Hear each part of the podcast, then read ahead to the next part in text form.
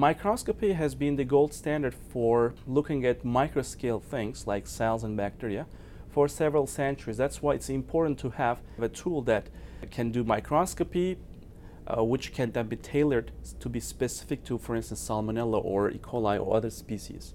Detection of bacteria and pathogens, especially in drinking water and food, is a very important thing. We lose uh, close to 2 million people uh, globally for uh, water related diseases. Most of these outbreaks are happening in resource poor countries. Well, recently we have similar problems in the United States and Europe. So it's very important to be able to detect these bacteria with high sensitivity, especially for field conditions.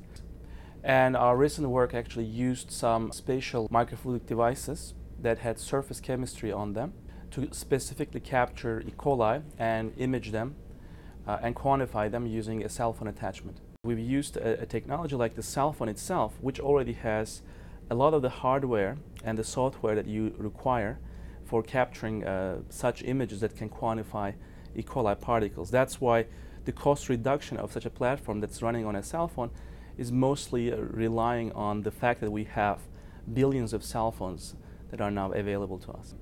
More than 70% of these cell phones are actually being used in developing countries. And if you look at the connectivity, close to 90% of everyone on Earth is covered by some sort of signal.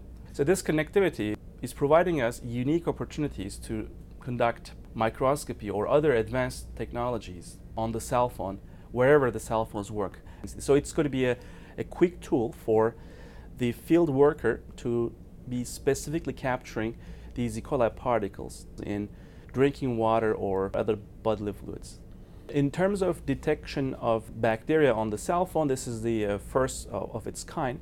The current status of these technologies that we are developing at UCLA is that we have some uh, NIH and uh, Army and um, Department of Defense uh, funding to push these technologies to field use, as well as we have a commercialization pr uh, process for the same set of technologies so that we can have mass production of these technologies to be used by public and healthcare workers in large quantities.